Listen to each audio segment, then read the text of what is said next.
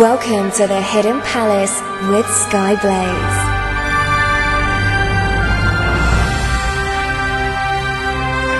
Hello, my friends, and welcome to the Hidden Palace here on Radio Sega. I am here, I am back, and World War III hasn't started, so I'm going to carry on regardless, because I think we could all use some cheering up today. So, today I'm going to be talking about add ons and peripherals. Uh, those items that change your gaming experience, hopefully for the better, sometimes not so much. So let's start off with one that we all know about. Let's start off with the Sega 32X.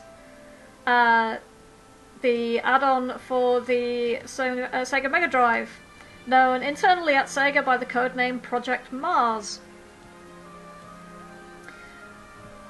I'm sure it sounded like a great idea on paper to someone.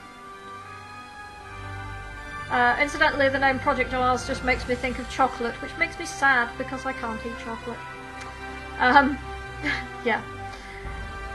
But instead of bringing out an entirely new console, the 32X was designed to bolt onto the then aging Mega Drive console and give it a boost in power. It featured many graphical enhancements, including a much larger colour palette, better 3D graphics, and support for full motion video. It also had upgraded sound and featured a fairly new technology at that point called Q Sound, which enabled multidimensional sound. Which sounds fancy, but it's actually a way for stereo sound to partially emulate the appearance of sound uh, of the, the effect of surround sound. Appearance? Effect of surround sound. Clearly, I've not had enough caffeine yet. However, the 32X had almost no third party support, and it was discontinued only a year after release. And its total games library in the US was a mere 36 games. 36. Oh my god. And you thought that the PS4 had a poor games library upon release. Holy crap. Um, and those four games included four games that were designed to work with the 32X and the Mega CD combined. I'll be talking a bit more about that later in the show. Other criticisms of the add-on were its aesthetics, as some people complained it looked like a really ugly mushroom growing out of the top of their Mega Drive. Which honestly, they had a point. Apparently, the idea was that it was supposed to look like the uh, the turbo unit on a muscle car, an American muscle car. If that was the idea, they probably should have made it chrome. Actually, that would have been cool. Never mind. Uh, other people were complaining uh, that it's need for a separate AC adapter in addition to the Mega Drive one, which sounds like a kind of a whiny complaint until you remember that this was the 90s and AC adapters for the Sega, uh, for Sega Good machines, were all those massive plugs that you couldn't put next to anything else because they kind of ate the entire socket and God help you if you're trying to put them on a power strip because you were out of luck. Um, that got to the point where Sega actually had to release its own special power strip to accommodate all of those enormous uh, transformer plugs. So, that's my first story for tonight 32X. Yeah, I'm gonna be. Uh, Mr. Jamie, Mr. Wonderman is saying uh, what didn't help the 32X was the Saturn released uh, not long afterwards. So, I will be talking about that later. Um, II1980 is saying it's another F up of Sega of America. Well, to be fair, Bernie Stolar was in charge at that point, who was not exactly the brightest spark, let's say. So one day I might talk in depth about Bernie Stolar and the mistakes that were made, particularly by Sega of America during that era, but it won't be tonight. Um, and I might talk about the Saturn and how that went badly wrong, but again, not tonight. For now, let's have some music. So I think we should have uh, some music from Knuckles Chaotix. Uh, let's have let's have a Knuckles Chaotix OC remix. So this is Knuckles Chaotix Door into Summer by Joe Redifer from our friends over at OC Remix. I hope you enjoy.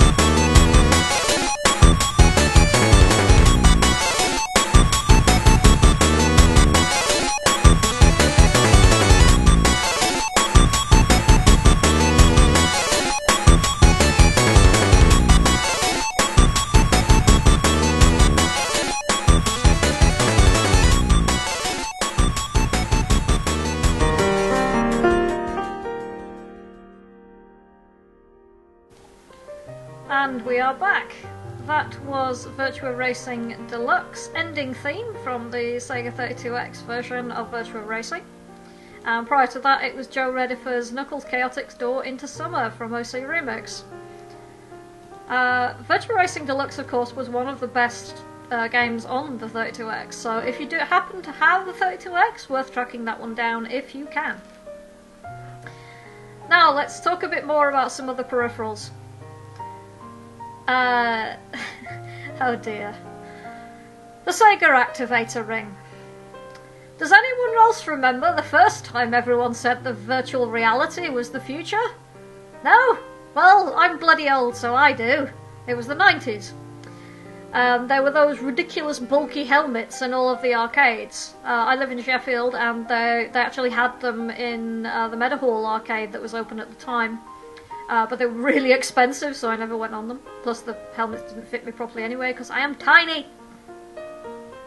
Virtual reality was the industry buzzword of the day. There were comics and TV shows and stuff having the words virtual reality in them.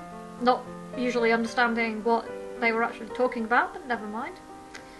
And Sega brought out a product designed to simulate the virtual reality arcade experience in your own home. It was an eight sided hollow octagon that you laid on the floor and stepped inside. Each segment of the octagon corresponded to one of the standard Mega Drive controller buttons, so up, down, left, right, A, B, C, start. Okay? Sounds simple enough. And the idea was that uh, you would wave your arms or feet through the infrared beams that beamed up towards the ceiling and break them to activate the assigned control. It was designed primarily to work with fighting games like Eternal Champions or Mega Drive version of Street Fighter II and other such games. I think it was uh, it could work with um, Mortal Kombat as well. So the idea was that players would punch or kick in order to play. In reality, unless your ceiling was perfectly flat and smooth, the beams would get distorted, so it wouldn't work properly. So if you had a textured ceiling, which by the way, extremely common, certainly in the UK in the 80s and 90s, or an inconvenient light fitting or architrave, or a ceiling fan, you were kind of out of luck. Also, remember that this is 90s infrared technology that we're talking about here. You know, from the days where you had to have your remote pointed at the precise angle to hit the sensor to change the damn TV channel. Remember those days? I do. So, as a result, the activator ring is not very well regarded, and is in fact often mentioned alongside the Nintendo Power Glove as one of the worst peripherals ever. Yikes. Well, I mentioned Eternal Champions earlier, so it's an excellent excuse to play some of the music from it. So uh, let's have some of the music from both versions of Eternal Champions, from the Mega CD and the Mega Drive. And let's start off with Eternal Champions Mega CD Midnight.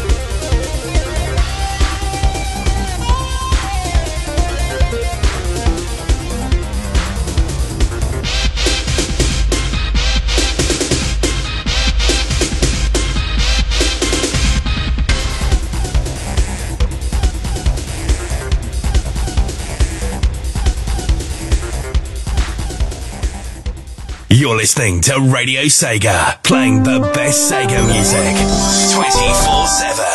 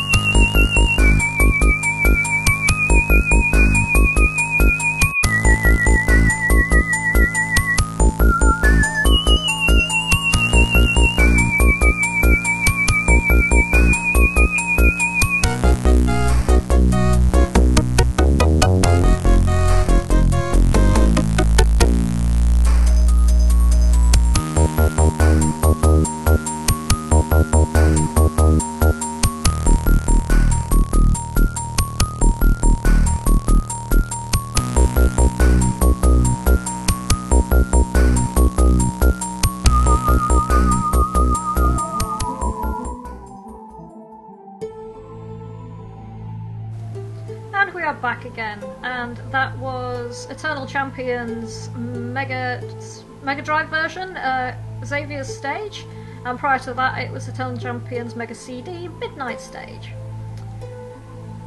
So, uh, I, as we're talking about uh, gaming peripherals, let's go on to the Dreamcast microphone. It was one of the first microphone peripherals for a game console. It came bundled with copies of the very, very weird virtual pet game Seaman. I have yet to figure out what the hell is up with that game, to be perfectly honest, and looking at the pictures gives me nightmares. Because, gah, what? Just what? So, yeah, in that game you could interact with the Seaman creature. For example, the creature can ask you your birth date, and you can respond via the microphone, and he would rattle off a list of interesting things that happened on that date. Although why you would want to communicate with that thing is beyond my reason. Oh, Japan, what have, hast thou wrought? Anyway, the Dreamcast microphone took up a VMU slot and was compatible with the other games such as Planet Ring and Alien Front Online. I presume that had the Dreamcast Online functionality been more successful, it would have supported voice chat, similar to how modern console microphones do. I've been told, though I've not been able to verify this, that there was actually a voice chat in uh, the Dream Arena. Um, but as I say, I've not been able to verify this because obviously Dream Arena's been offline for quite a while now. Uh, so just think, you could have had 12 year olds swearing at you about your performance in a video game so many years earlier. Wouldn't that have been lovely? Uh, Rexy's saying that Seaman is definitely a creative game. Yeah. That's that's that's one way of putting it. Uh, we're also talking about the Sega Activator Ring, and uh, people are comparing it to the Kinect and the EyeToy for the PlayStation. It was kind of similar to the EyeToy, the EyeToy in some ways. Uh, it was also kind of similar to um, the the dance pads, dance mats. So had rhythm games actually existed back then, maybe it would have been more successful. But something that required fairly quick pace, like fighting games, it just didn't work. It just wasn't sensitive enough. Um, somebody was, I can't remember who it was that was saying that the advert for it was completely amazing though. You're quite right, the advert is absolutely hilarious. You get like martial artists who are like doing moves in this circle and it's copying them on the screen, which is completely contrary to what people have actually reported about the experience of using with it. Uh, Twinny on the Discord chat is saying that the Dreamcast would have been the Xbox Live of the online gaming for little boys back in the day. Uh, and Rick is saying, imagine kids screaming obscenities over PlayStation, uh, over Phantasy Star Online at you. Yeah, pretty much. Pretty much, yeah. That's more or less how I think it would have gone just a few years earlier, but never mind. Um, since I don't have a huge amount of uh, time for the music from Seaman. In the useful can call it music, it's mostly a Japanese man rambling to himself. Uh, let's have something from Alien Front Online, which is one of the other compatible games. So, this is actually a really cool soundtrack, and I'm upset that it doesn't get played more often. So, play more of this, please. People who request lots of things. Uh, this is Alien Front Online DC Alien Attack. Enjoy.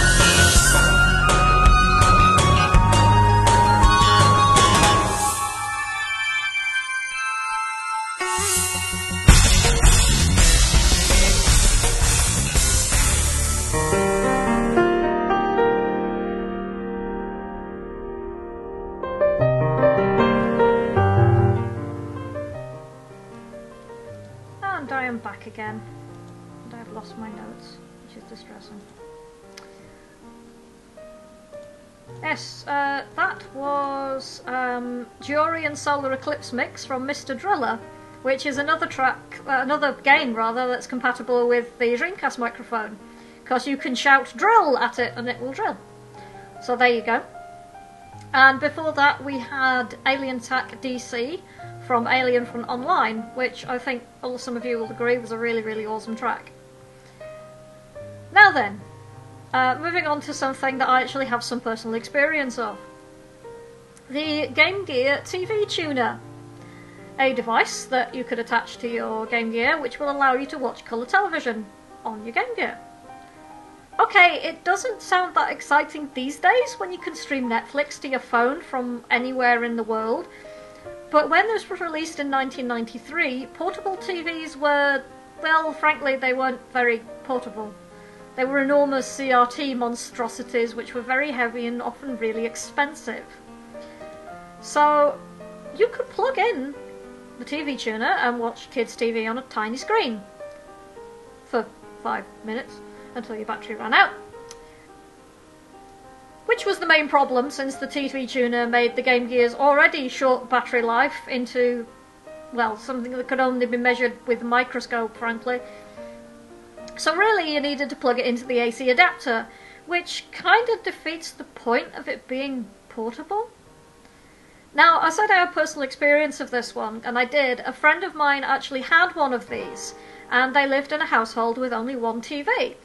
It's not well known as well, but in some versions of the TV tuner, you it actually had a TV input, so you could plug a VCR into it and play films on it, which was very useful when your dad was watching the sport on the only telly in the house and you wanted to watch cartoons, which we did. We'd uh, kind of huddle up next to it and watch cartoons on this tiny, tiny screen. It was really quite surreal, but that was the 90s for you. Uh, Twinny's saying, remember when disposable batteries were all the rage with gaming? Yeah, I know. There was a power pack for the the Game Gear, but I've only seen it once in the wild. Uh, it wasn't uh, it wasn't very common. Uh, Mr. Wonderman, Jamie is asking if it uh, if it really worked. It really did.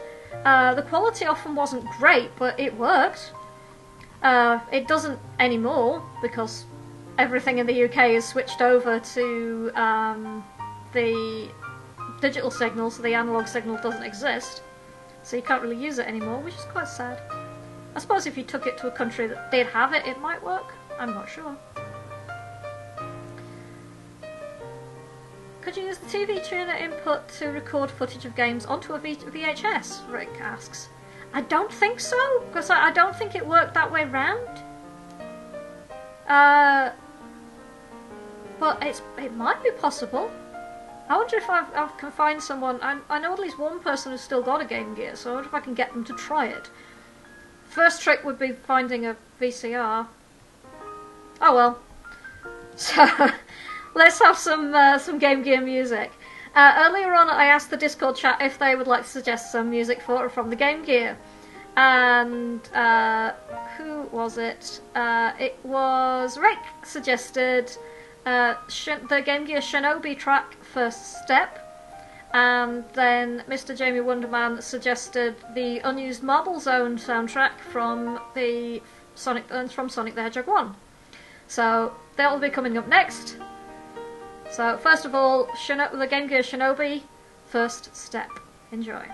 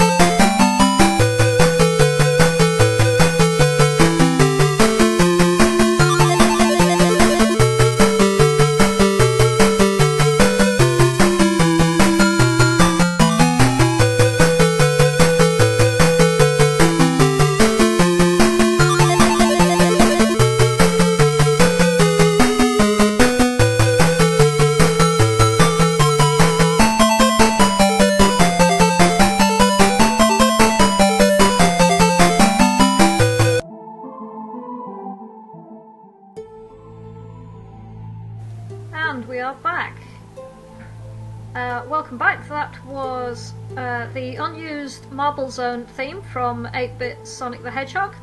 And prior to that, it was uh, the Game Gear version of Shinobi, The First Step. So I hope you enjoyed those. Now then, uh, I said I'd mention this uh, this earlier. Uh, I said I would talk about this earlier, and I will. Uh, the Sega Mega CD, or the Sega CD if you happen to be American, uh, released in the US in 1992. It was one of several 90s consoles to get a CD add-on. Now, the Mega Drive was always produced with an expansion port, so there had always been plans to attach something to it. It's commonly thought by most gaming historians that the original plan was to the add-on to be a floppy drive, similar to the Famicom Disk System that was released for the original Famicom in Japan. And some people suggested that it might have been combined with a inexpensive keyboard and tablet to essentially turn the Mega Drive into a low-cost home computer. However, that never happened for whatever reason, possibly because optical storage media, CDs, was becoming a lot cheaper to produce compared to traditional cartridge-based storage. It was also a lot less volatile than floppy disk or cassette. Uh, by that I mean that the data was a lot harder to overwrite and a lot harder to get damaged by uh, electromagnetic interference. So, when the CD add on was released the PC Engine in 1988, Sega decided that they were going to follow suit. Sadly, when it was released, the unit was seen by most people as overpriced, particularly in America and Europe. And so few of the early Mega CD games took advantage of the approved technology, with the add on library largely being dominated uh, by the FMV games, particularly in the USA. Added to that, the CD games were also more expensive than cartridge games, despite the CDs being easier and cheaper to produce, which a lot of gamers saw as a bit of a slap in the face. Not surprising. A trend that was then later reversed when we got to the PlayStation era, with CD based games being a lot, expen- a lot less expensive than the cartridge based games for the Nintendo console at the time. As with the Mega Drive, there were two versions of the Mega CD. The original version was designed to sit under the Mega Drive and work best with the original Mega Drive 1 console. I've seen one of these in the flesh, and it kind of looks a bit, I don't know, shoddy. Considering that it was well known for having quite a lot of build quality problems. Um, there was a lot of errors and faults that could develop with that early version. The second version, the Mega CD2, sits along, alongside the Mega Drive to the right hand side, if you're looking at it directly, and works best with the Mega Drive 2 console. It fixed many of the early quality problems and is generally seen as the better version of the console.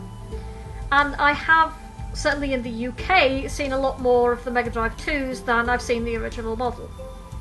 I've seen one original model, it's owned by a friend of mine, and it sort of works. Sort of. Uh, Jamie's asking me if I've heard of the Sega CD32X games. I have. Um, I did have a list of them somewhere.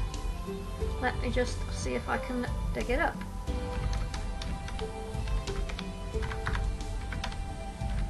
Uh, talk amongst yourselves.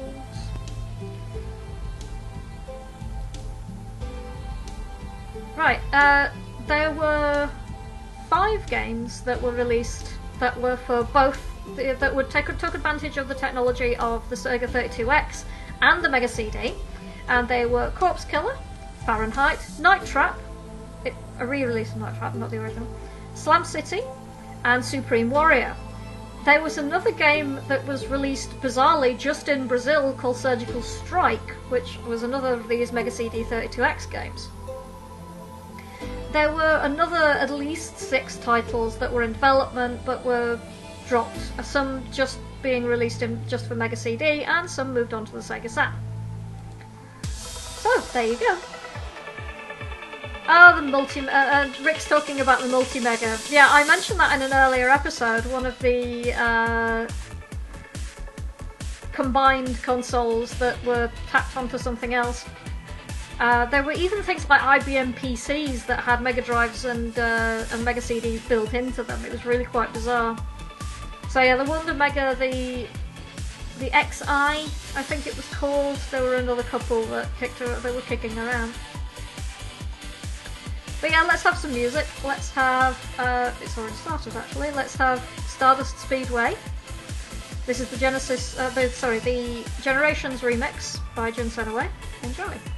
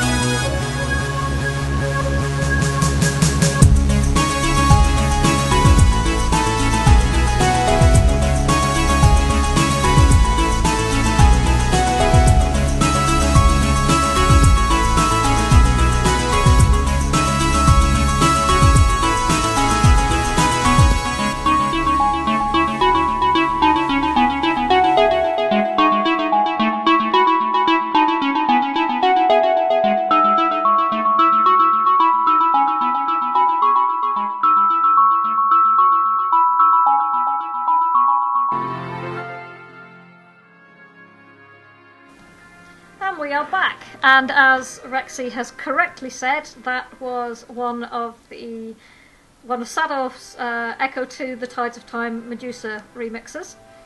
Uh, I quite like that one, and he's done some really good ones, so I have no objections. And prior to that, it was Stardust Speedway Generations remix. Um, I said it was Jin Senoue. Uh, Rexy has actually corrected me. It's the guys from Cash Cash with some of Jin Senoue's work. So, apologies, I got that wrong. We'll get it right eventually. Uh, people in the chat are discussing the different models of Mega Drive that they have. I happen to have a Mega Drive 2, so um, that's my uh, pre- preference, I guess. I don't really have much of, much of a preference, um, but I have my Mega Drive 2. that has pretty red buttons. It's fine. So let's carry on with what I'm talking about. So, third party controllers are a bit of a controversial subject. You can find some really excellent ones out there, but there's some also some really terrible, shoddily made garbage floating around. And then there were companies that like to uh, experiment, like Triax Technologies, creators of the Turbo Touch 360. Now, despite the name, it's got nothing to do with the Xbox, which is just as well because this is a Sega show. It was, in fact, uh, a third party controller for the Mega Drive. And it doesn't have a D pad. Yes, you heard me. It doesn't have a D pad. What it actually has, in place of where the traditional D pad should be located, is a weird looking tracking sensor thing that purports track the motion of your left thumb without needing to actually push downwards upon it.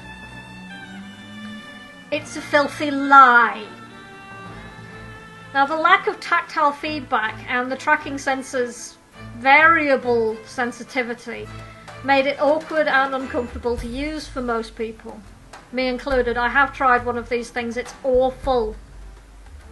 You can't tell where your thumb is, it kind of has a vague inclination as to when it can be bothered to actually pick up your inputs. It's terrible. Do not recommend one of these things. Then, speaking of experiments, there's the Simulator 2 Action Chair, which looked basically like those uncomfortable plastic school chairs that you may remember from days gone by, or if you're still there, you poor sod, uh, with an odd metal frame bolted to the bottom of it. That's what it looked like. Although, actually, it was a pretty cool accessory that allowed you to move in eight different directions on pivot points while controlling games such as Super Thunderblade, Super Monaco GP, and Afterburner using joystick controls on either side of the seat. Now, unfortunately, I wasn't able to find a huge amount of information about these things, and but I, I can't really seem to find any information about how well this actually worked. Certainly, it was about as close as you could get to having the arcade seat experience in your own home, but apparently this thing was fairly rare. If somebody can give me some more information on this, I'd be really interested to find out about it because I would like to know more about this thing because it looks interesting. But yeah, if you can give me some information, that'd be really awesome. Now, speaking of Afterburner, I think we should have Afterburner. Yes, that sounds like a good idea. So, Afterburner, Afterburner. Enjoy!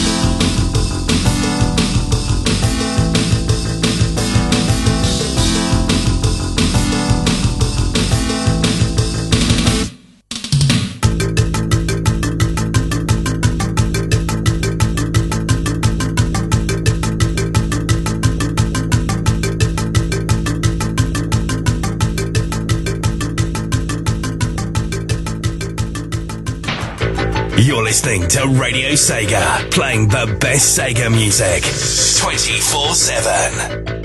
Sega!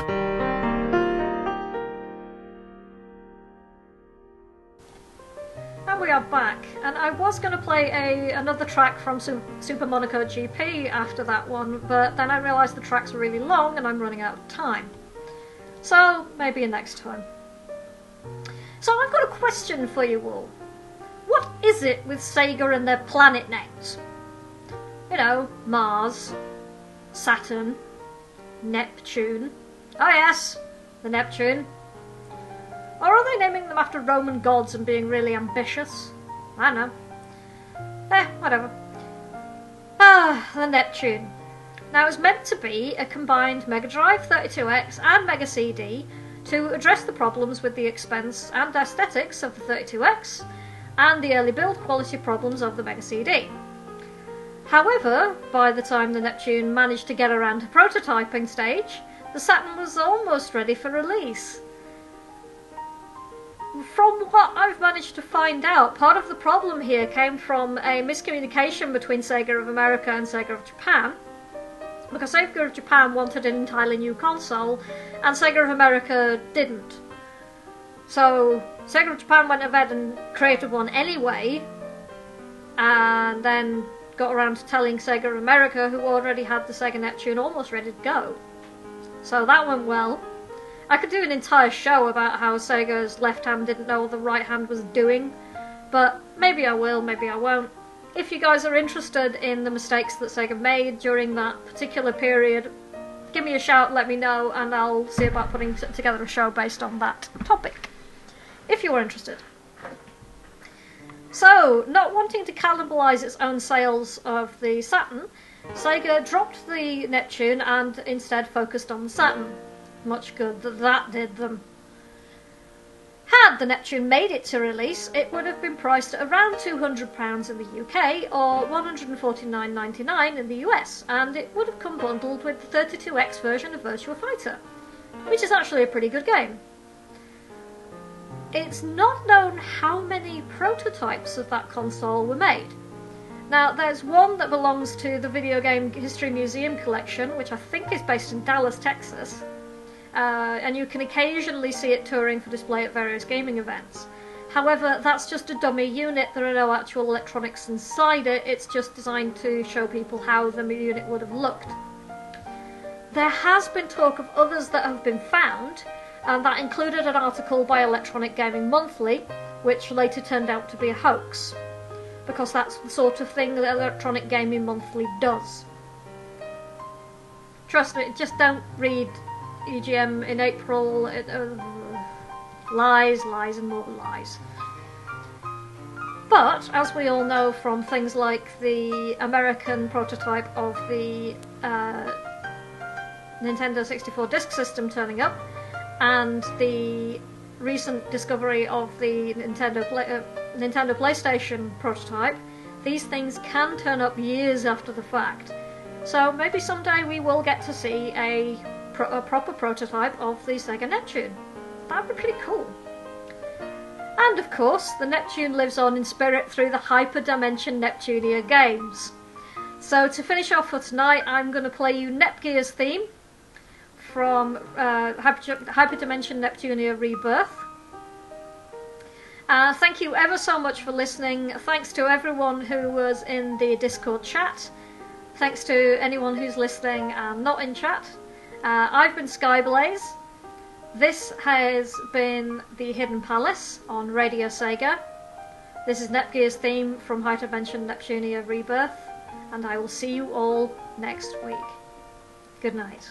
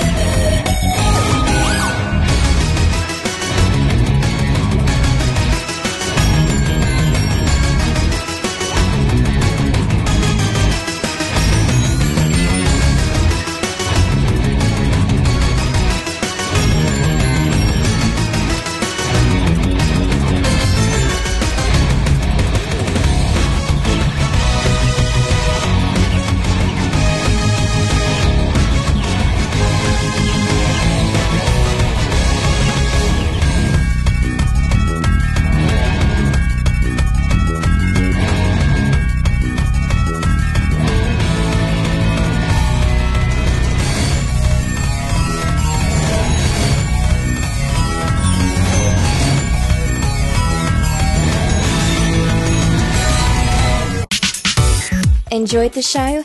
Check out the full Radio Sega live schedule at radiose.ga forward slash shows. Radio Sega, playing the best Sega music 24 7.